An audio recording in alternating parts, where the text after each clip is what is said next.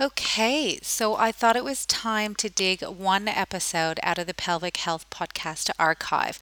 If you are working with patients that have pain, or if you have pain yourself, hopefully you will have heard of Professor Peter O'Sullivan. He's a professor of musculoskeletal physiotherapy at Curtin University in Western Australia and a specialist musculoskeletal physiotherapist, where he still practices out of Body Logic Physiotherapy.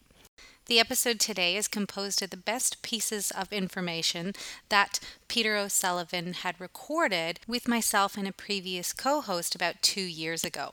In this episode, Professor O'Sullivan discusses concepts around persistent pain, the relationship with pelvic girdle pain, and most importantly, how our views as professionals may feed into our biases in assessing and treating patients with pain. Now, little has changed in the last two years. However, I'm still amazed that these concepts are not universally accepted or acknowledged, and therefore I felt like we needed to have these out. So I hope you enjoy listening to him. Like a lot of physiotherapists, you know, well, most physiotherapists, I suppose, we we were trained in a very biomechanical structural understanding of pain and dysfunction. Um, and uh, that kind of formed the explanation around our understanding of pain, how we communicated pain to people, and um, and and also influenced the kind of advice that we give people, the treatments that we give them. And so, you know, if you're thinking around the pelvis, a lot of these um, beliefs around muscle imbalances, um, ligament laxity, instability, um, uh, dysfunctions, you know, all this kind of language that is just so embedded around pelvic pain, um, were part of the belief system that I had 20 odd years ago, probably and um, and the languaging around it, which can create a lot of fear. And I think, um, you know, part of my journey was just realizing that a lot of the stuff that I believed in had no evidence base for it. Actually, um, had a great potential to do harm, um, to increase fear and lack of confidence in people in their body.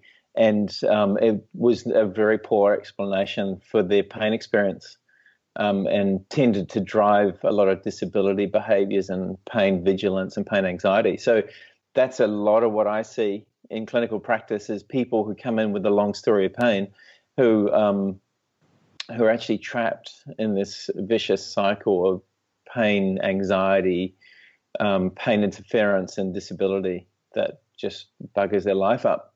So I was part of that process, unfortunately, and I've been very fortunate to have moved well beyond it um, and now probably a, a, very strong advocate to change that. Um, and I confront that probably every day. Well, I confront that every day that I work with patients. I hear their story and I just hear the unraveling process of of how those beliefs are just so incredibly harmful. Um, and we have to stop it.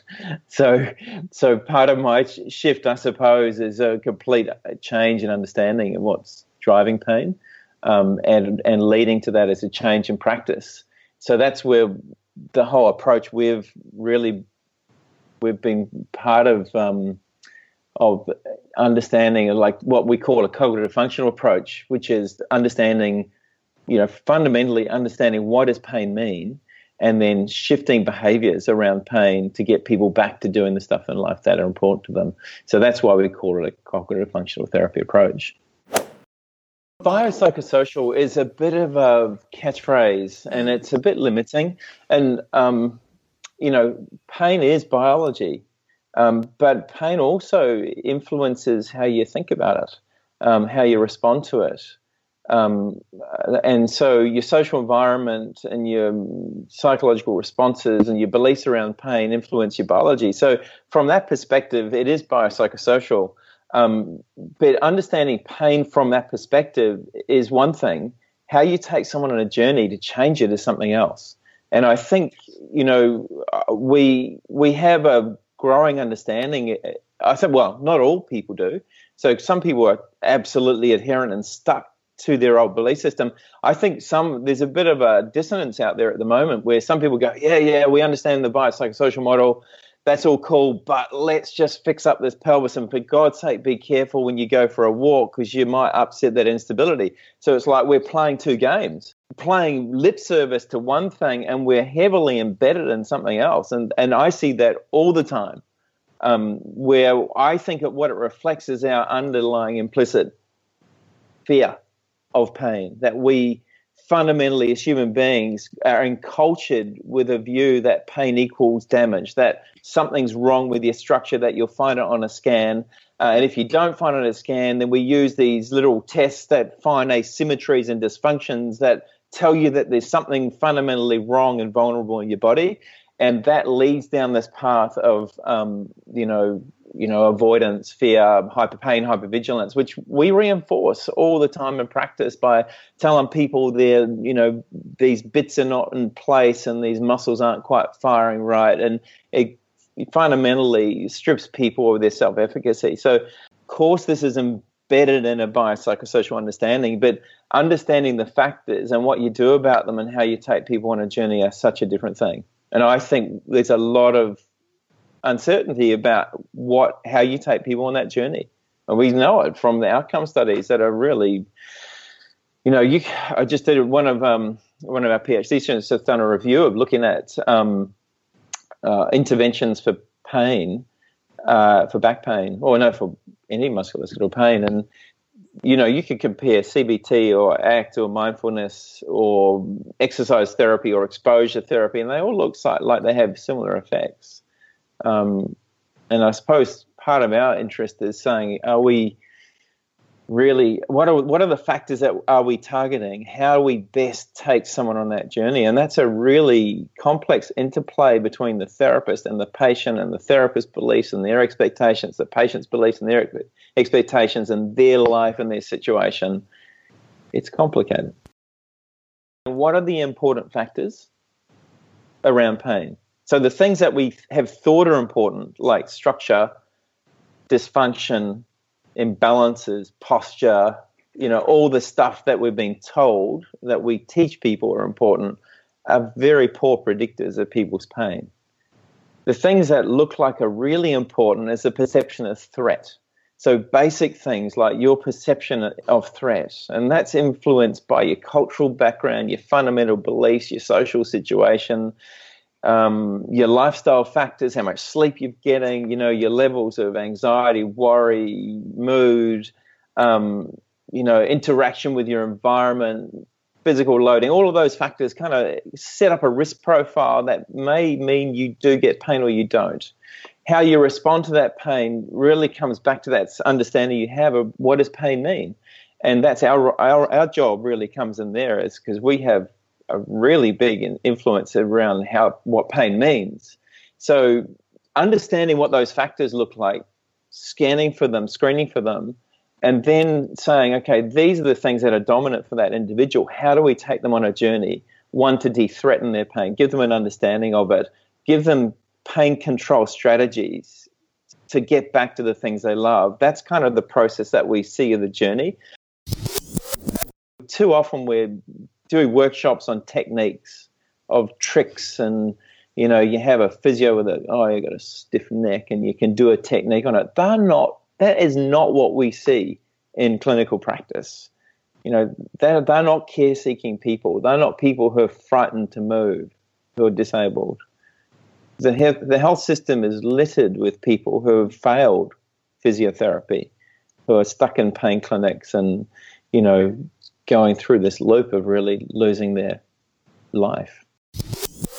There are only two things to be arrested broken bones, um, you know, well, even compressed nerve. I mean, compre- compressed nerve won't cause pain. It's like lying on an arm. You get a dead arm. It doesn't, it's not painful.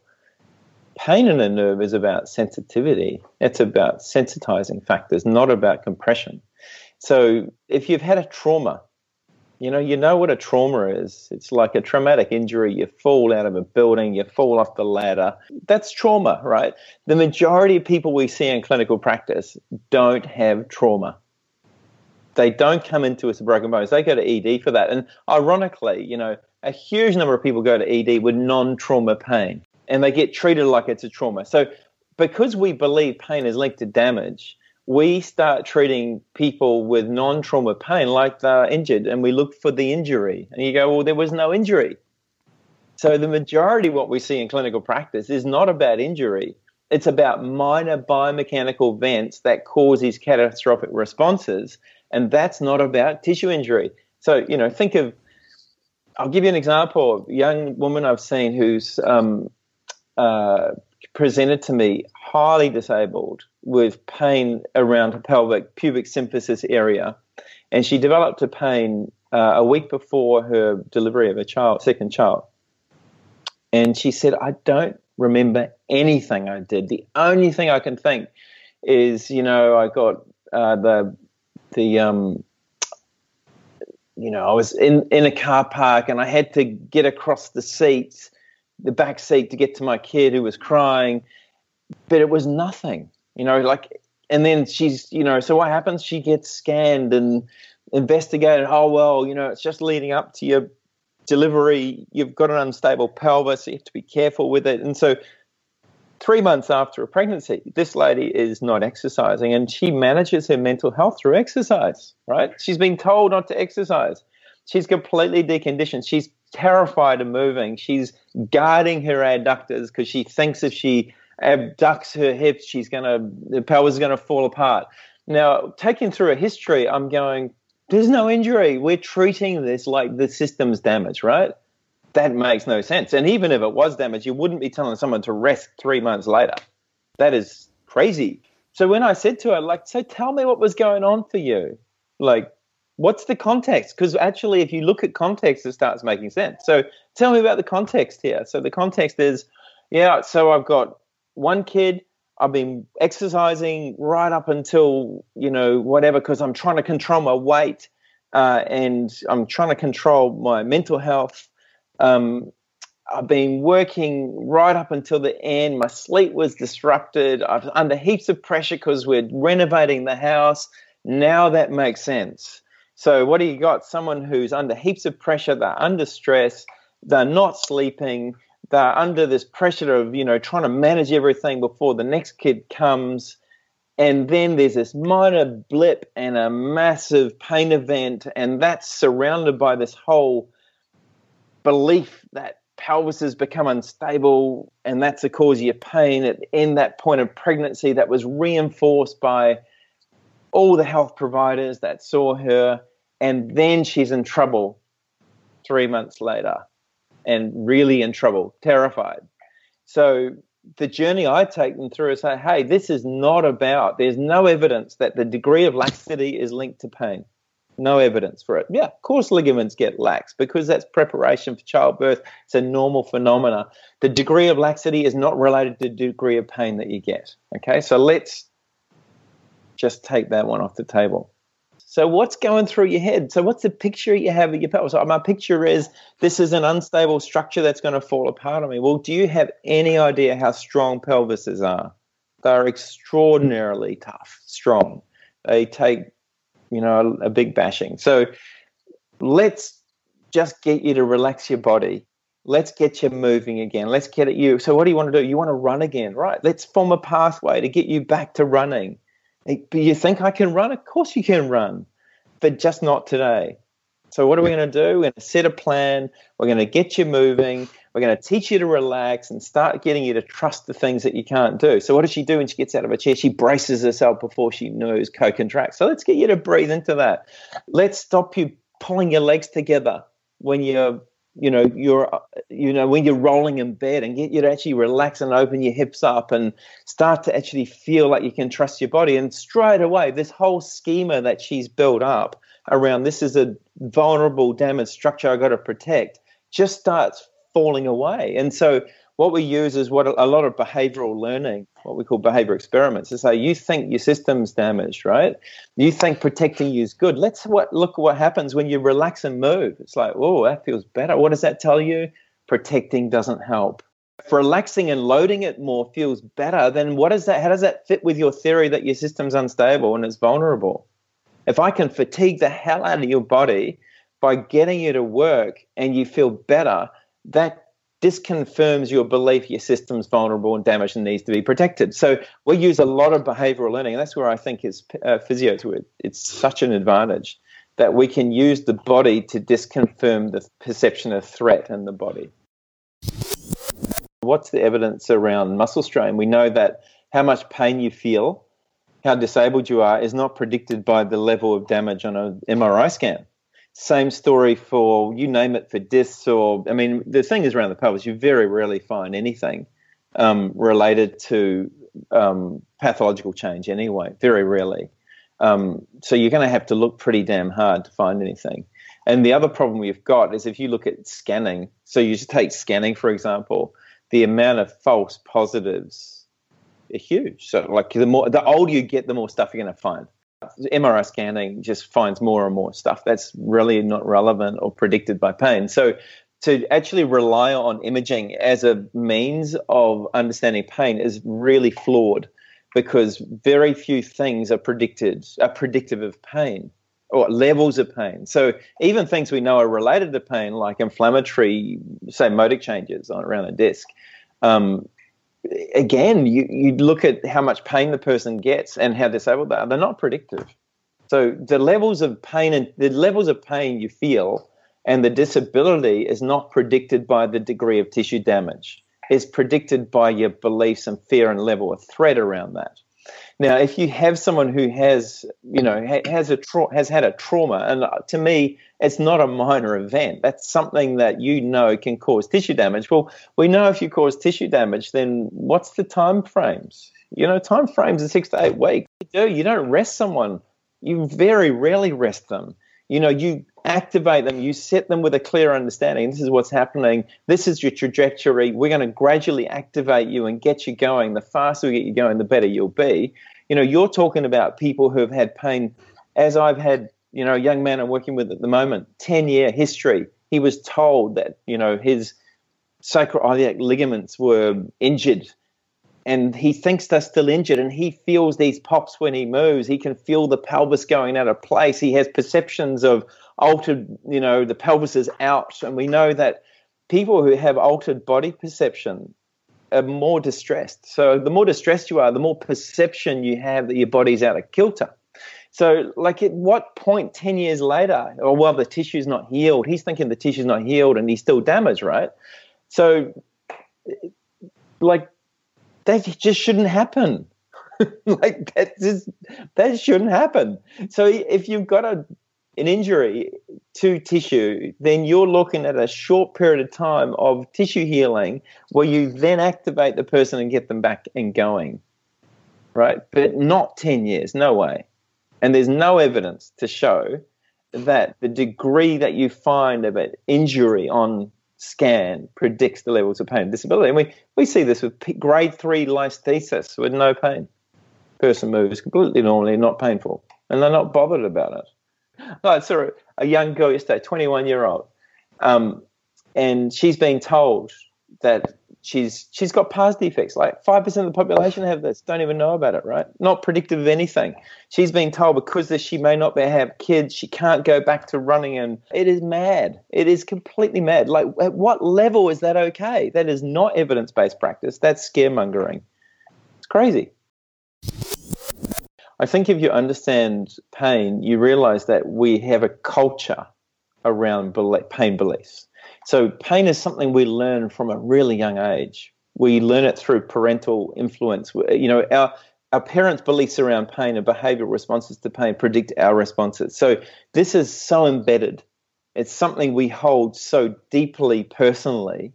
And if you're someone who has a fundamental view that pain equals threat, and therefore threat means you shouldn't do stuff. You need to protect it and be careful. And we tell kids about this by telling them to be careful with carrying their school bags, for goodness sake. Right? My daughter was telling me, the teacher said, Oh, God, be careful with your back lifting that school bag. So if we've got a population, and these include healthcare practitioners who are encultured with that view, you have to fundamentally examine your own pain beliefs at a very deep level to shift how you practice because that comes back to what we are saying earlier. You can say, yeah, yeah, I get all this neuroscience, but at the very fundamental level, when you're presented with someone who's distressed, you will reinforce avoidance behaviors and protective behaviors with them if that's your belief. Now, I fundamentally don't believe that pain equals damage.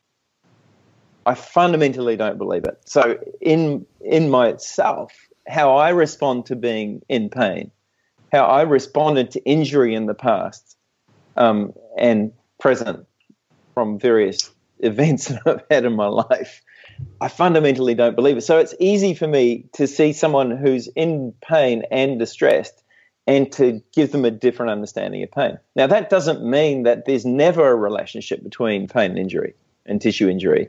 But at the end of the day, the natural history is good. So take someone with a massive disc prolapse, the natural history is really good for that. It's going to resolve, even though it's really painful. Fractures, really painful, but the natural history is really good. So the first point is fundamentally examine your own pain beliefs. And if you believe that pain equals damage, then you have to really embed yourself in evidence. And that may be really, really hard to do. But also examine how you respond to pain, how you um, how your body responds to pain, how you deal with pain. We tell kids not to play on trees. We tell them to wear special backpacks. You know, we give them special pillows and mattresses, and you know, we give them guidance around how they should sit and bend, and tell them that bending with a round back is dangerous, and all of this stuff has zero evidence behind it. So we've actually encultured a belief that backs and pelvises are vulnerable and danger. And, you know, talk about pelvic pain around childbirth and all the threat that goes with that. You know, we've encultured a belief that the human body is vulnerable and susceptible to damage. And if you have pain, it's likely to be that. So at that level, we have a really big problem in society. And they're the beliefs that often healthcare practitioners have. And just around kids you know, we've got data showing that if the child takes time out of school because of pain, they will be the child who will take time out of work because of pain. So those behaviors begin really early and they set a trajectory for later life. My daughter said to the teacher, actually, carrying the heavy backpack makes my bones stronger because I've buried that into her psyche from a young age. She doesn't do sick time off school and she doesn't do pain related to activity as a injury. So it's like it's a you know you can build toughness and resilience, and that's what we need to be doing. But mm. we've got a whole ergonomic industry that's going against that. We've got a educational system that's going against that. We've got advice in schools that's going against that. So when we start to try to change the practice around pain, you've got someone coming in to see you whose fundamental belief is. And that may have been encultured through a whole lifetime of them growing up that pain means I'm damaged and I need to protect it and avoid it and rest. And you're going to try and turn that on their head. That is a really tough process. So, and that's where you get these backfire effects. So they come in saying, you know, my pelvis is, you know, uh, my pelvis is damaged and I'm stable and therefore I can't do this. And you'll get a feeling pretty quickly as to whether that's a belief. So I often say, what makes you think that? Well, I know it. Okay, how do you know it? I know it because I've been told it. Is that something you've been told there? Is that something you fundamentally feel in your body? No, I can feel. I can feel those bones moving and I can feel the pop. And when it happens, I can feel I'm out of place. So if that's something, then I won't contradict that directly. I'll contradict it indirectly by using manual techniques. So you can, you know, typical example, get up on the bed and put my entire body weight through someone's pelvis and going, how does that feel? And they go, it's fine. You go, oh, that's interesting because I'm putting 80 kilograms through your pelvis and you're telling me you feel nothing. How does that fit with this idea that your pelvis is fragile and going to fall apart? So you can ask her a question to make them reflect on their beliefs. So that's a very powerful way of getting self reflection, which is not you're wrong and I'm right, but actually starting to get them to reflect. So if they think, oh, I need more core, which is the other common one, I've got to protect myself, more core. Tell me how you experience your pain. Oh, well, I'm best if I'm relaxed and had a glass of wine. You go, well, how does that work against needing more core? They go, well, that sounds like you're better when you're relaxed. But you're saying you need more core. How does that work? So you put these seeds of doubt into the mind of the person, and they start realizing actually their schema or understanding of their pain is nothing like their experience at all. It's the opposite. And then you can take them through the process. So actually, let's get you to try this. Just relax into your body. Let it go. Feel what it's like to let go. Get your power through your legs and relax through your back and let go of your pelvic floor before you move. And what does that feel like? So instead of saying this is how it feels, you go, how does that feel for you? It feels different. It feels lighter. I feel less pain with that. So what is that telling you? It's telling you letting go is better than protecting. Now, there's nothing wrong with contracting a muscle, but if you're contracting it and protect as a protective reflex because you think you're going to fall apart, that's not helpful. So there's also a lot of evidence to show that people with incontinence and, and pelvic pain have hyperactive pelvic floor. If you think about it, what's your what's your response if you're frightened? It'll be to co-contract. What happens? Fear, catastrophizing. So mm-hmm. a lot of the things that we can do are not explicit confrontation of beliefs. They're they're implicit. They're they're behavioral questions. Because part of that, if you understand pain, part of it is like a schema. You know, you have this idea, you have these behavioral responses. The person presents to you with that presentation, and you can hit at that system through through the body, through their behaviors, through their responses, through their thoughts, through their emotions. There are lots of ways in at the system. And when your one system's locked, you have to be able to look at it from another point in the system. That's how I would see that. Um, uh, but fundamentally, pain is real, but it doesn't mean you're damaged. So being empathetic, understanding, non-judgmental, um, caring, kind, supportive, understandings really important but but that's different than buying into the beliefs of the person but you know we, if you don't have that relationship you can't take someone on a journey if someone's terrified of moving they you have to it's like going rock climbing with someone in of heights. You don't want to go rock climbing with someone who's edgy who's chaotic who's not calm.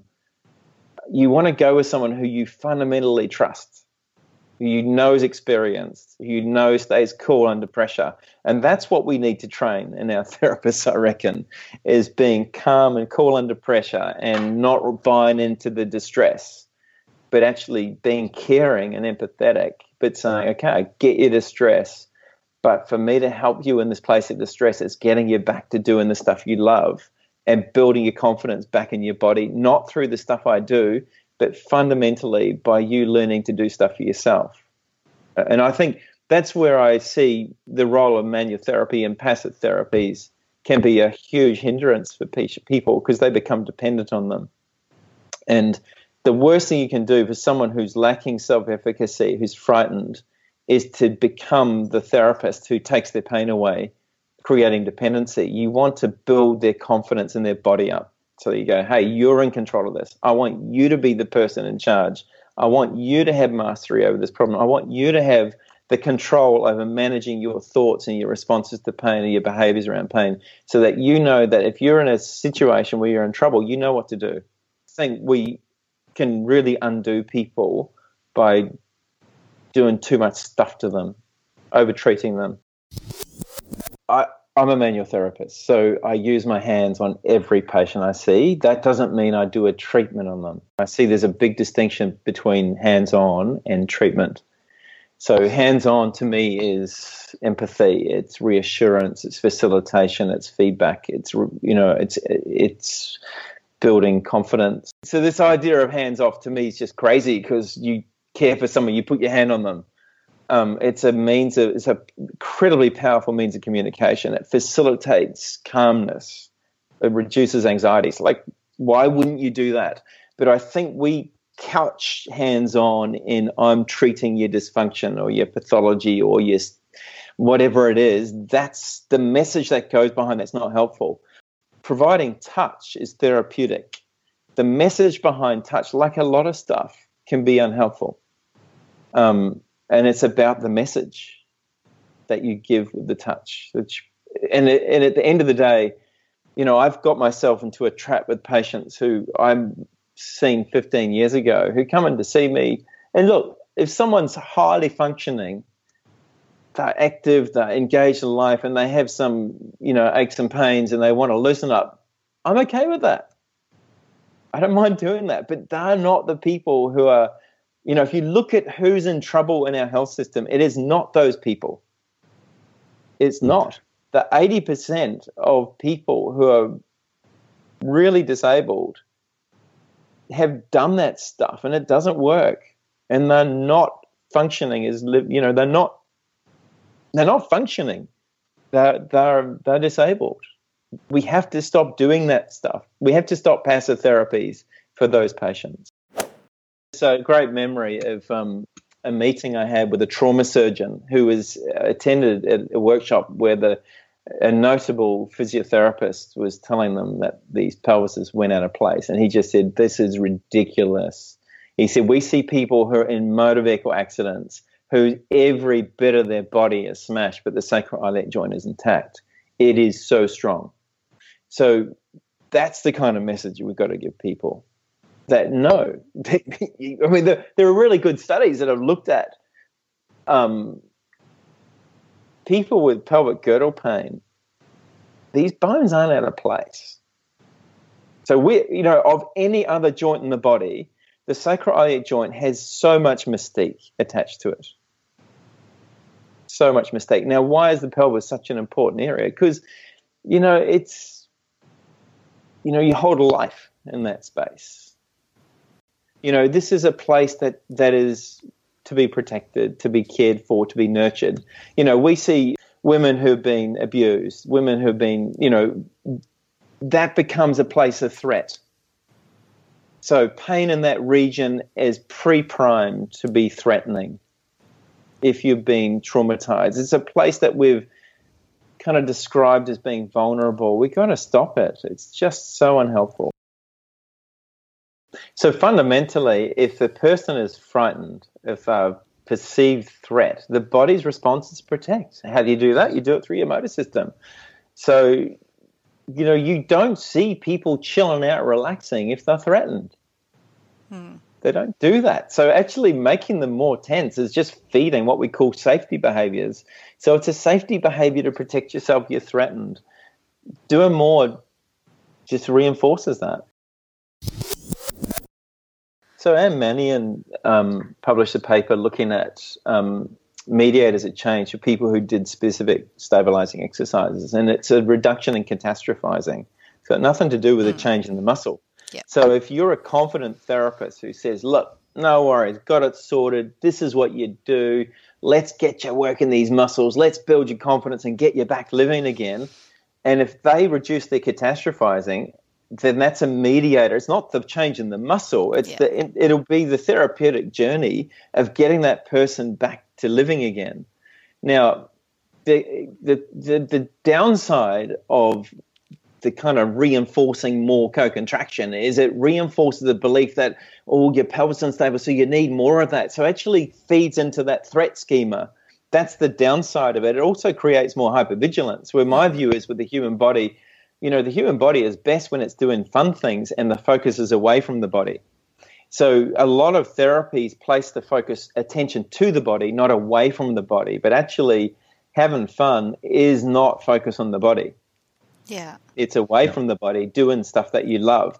That's the end point in the therapeutic journey. And often we mess that up by creating more hypervigilance and reinforcing these kind of threatening schemas around, you know, well, you've got to do this because you need your glute to hold your pelvis here and watch your pelvic floor. And, you know, you hear the language of these patients. They're just saying this all the time. Oh, yeah, yeah I can feel my pelvic floor on the right side a little bit, you know you know, he's going, wow, that's way too much information. I have never given my pelvic floor that much attention. Don't think it's normal. That whole belief around core is hugely problematic. And I, I, mm. think why it's really gained so much traction is it tips into other popular beliefs around body image. You know, like we we aspire to have body. You know, we see lots of young girls are pulling their guts in because they don't like their body shape because of this whole body scheme or body dysmorphic view of what's beautiful, right? And so it kind of taps into that, that, you know, you got to have a strong cause, that makes it strong. And It's like, well, that doesn't even make sense. I mean, if, if you're walking around pulling your guts in all the time is not normal. You can't use your diaphragm. You create, you know, talk about increased tension in your pelvic floor. You all you're doing is generating increased intra-abdominal pressure. Now that's okay if you're doing a heavy lift, but not for walking around. We just published a paper um, that came out a week ago looking at lifting so people who lift 15 kilograms don't activate their transverse abdominal wall any more than what they do in standing. Lifting is about your legs and back muscles, not about your abdominal wall. But what do we teach people to do? We tell them to brace their stomach when they bend. That's not normal. It's not normal. And that whole health industry has absolutely embedded itself in that belief that it's like, yeah, strong core unloads your back. Crap, it loads your back you know, we kind of use the analogy of the clenched fist. You clench your fists, you load your wrists, right? Makes it stiff. If you clench your core, you co-contract your muscles around your back and abdominal wall, generate intra-abdominal pressure. That's going to create load. Now, there's nothing danger with loading, but if you do, eh, but if you load with the belief that you're going to protect this vulnerable structure, that becomes part of that negative schema around I'm my back is vulnerable and well my pelvis is vulnerable and it's threatened. Then it becomes unhelpful. I have a big distinction between being fit, healthy, strong, and being tense, protected, guarded, vulnerable. They're kind of different thoughts. Or if you look at people in pain, what are, what are the things that um, that separate them from people without pain? Is they're guarded, they're stiff, they're slower, they're less variable, they're more co-contracted. Why? Because they're protecting themselves and they're frightened. You know, women post pregnancy become fit, healthy, active, strong. That's a great message. That's a great message.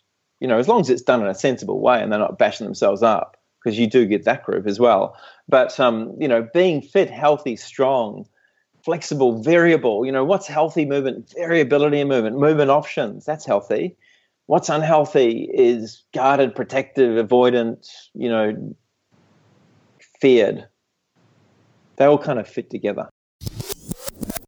Because I'm a researcher as well as a clinician, we kind of look at what are the fundamental things that underpin change when people are in trouble. And I think it's a really good place to come from. What what is it? What is it that leaves people trapped, and what is it to get them out of trouble? And uh, fundamentally about what is your belief around your pain? What's your understanding of it? What strategies do you have to control that? to get back to the things you love. That that it's it's that simple, I reckon. Now, how you go about taking them there, I really don't care, as long as you get there. Yeah. So the question is, if you're at a point where you're going, pain, what pain? Um, pain, yeah, like I mean, this is the other thing I think we've encultured is this idea that we have to be a pain-free society. It's like, hello, I feel pain in my body every day. Does it bother me? No. Do I pay attention to it? No. Does it stop me doing the things I love in life? No. Is it a problem for me? No. This idea that, you know, any little pain shouldn't be there, we kind of created this belief that pain is abnormal. Pain is just part of life. Pain is normal.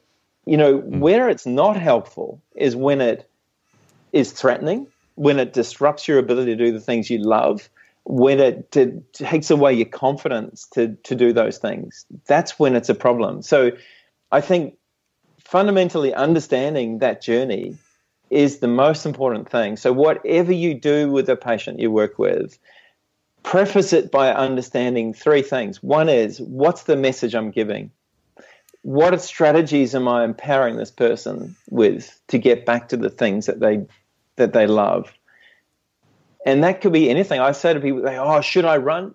If you love running, you should run. But should I go to Pilates? Well, do you want to do Pilates? Do you enjoy that? So is Pilates bad for me? No, it's Pilates. Like it's the message you give with the Pilates that could be unhelpful or helpful. But mm. if you mm. love Pilates, do Pilates. If you love yoga, do yoga. If you love to dance, do dance. If you love to ride a bike, then ride a bike. I have people go, "Oh, I've got a disc bulge, just shouldn't ride a bike." Like, where did that come from? You know, oh, I've had a disc prolapse. I saw a guy yesterday, 10 years ago, he had a discectomy. He says at the age of 50, I'm old. And I said, what, What's your picture of your back? He's got it's like a spiky thing in the back and it's crumbling. And I haven't run. I, would love to play football again and run, but I haven't run because I, I'm frightened it's going to prolapse again. Like, I said, Do you understand that runners have stronger discs? than non runners, they're stronger. That the human body gets stronger with use and resilience and, and load. It's what it loves. And you're depriving it of the very thing that's going to make your body healthy. And for him, he's going, Are you serious? Like that was just like completely contradictory what he's thinking. So if if we understand that what it takes to get someone back to living again, we've got to take people on that journey. That's the most important thing. So mm-hmm. changing language, changing understanding, giving them strategies that are active, engaging, fun. There is a YouTube clip on pelvic pain as well. Yes. I forgot to mention that, and that's um, that kind of talks through that evidence. And if, if you look at the comments on on the YouTube under it, I've taken a fair old bashing, and yes. actually I've given one of the comments. I've actually listed a whole series of articles that completely contradict the belief. So, number one, there is no there is evidence that during pregnancy ligaments get lax, right? Yeah. But there is no evidence that the degree of laxity is a predictor of pain. There is evidence that during pregnancy that the, you become more sensitive around the pelvis. That's a normal thing. And that's probably protective. That it's like you set up an alarm system around an area that you want to protect.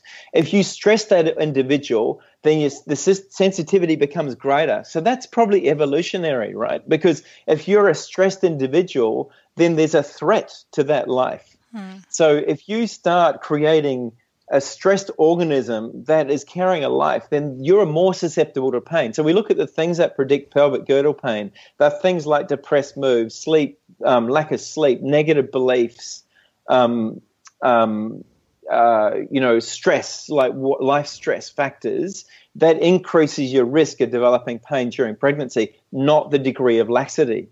Um, so there are really important things to be clear on. If you've had a history of pain, in the back, you're more likely to. So you've been pre-primed. If you've had a history of uh, pelvic um, period pain, you have got an increased risk of pain. So you got this pre-priming story that occurs, and then this kind of contextual stuff that occurs. Now, if you develop pain, and look, let's face it, the majority of women will develop some form of pain around their back and pelvis late stage pregnancy, and that is normal. What is not normal is to become profoundly disabled by pain the things that predict disability are around your beliefs. If you believe that you will become disabled, that's a really strong predictor that you will. Um, and so they're the things that we have to really question.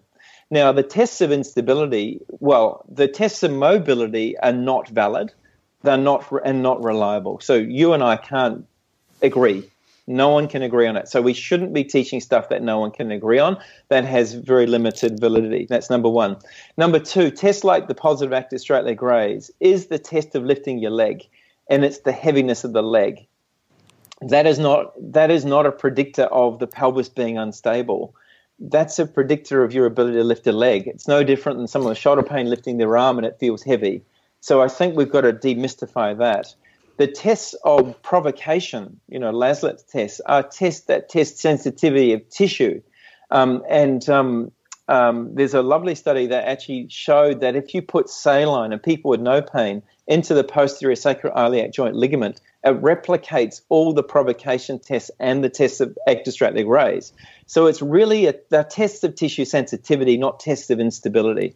So if we understand that there are things you can measure – like how sensitive your structures are, that's a measure of sensitivity, not structural integrity. And I think we need to really carefully separate that out. That you can have really sensitive structures around your pelvis, but it doesn't mean they're damaged and it doesn't mean they're unstable. It, it just means they're sensitive. Why they're sensitive is influenced by a whole bunch of things around your beliefs, your emotional status, your you know your social setting, your levels of sleep, prior history of pain, probably genetic factors that influence how sensitive your system is at that point in time. Yeah. The other clash, I think, is you know it's all psychosocial. It's not bio. I mean, you cannot separate. Biology is driven by multiple factors. So, you know, we're not in the case of just being psychologists. That's very not our. That is so not our space if you take a, a, human being and you deprive them of sleep and put them under heaps of stress and you influence their levels of mood and anxiety, you feel stuff in your body. It affects your levels of pain thresholds, your tissue sensitivity, and your pain system fluctuates all the time, bounces in and out of pain all the time. For some people, it gets bounced into pain and gets stuck. And the other ones we try and bounce out. Pete O'Sullivan PT is my Twitter tag. Yeah. Um, and look, I tweet a lot of other people's work. It's I, if I see something I value, I'll tweet it. So um, uh, the Pain Ed website, I said, is the other place we push out info. info. Yeah. But um, you know, the more people kind of creating a narrative around this, yeah. it's good. I mean, we need cultural shift basically because we've got an industry that is feeding into the misery of human beings out there.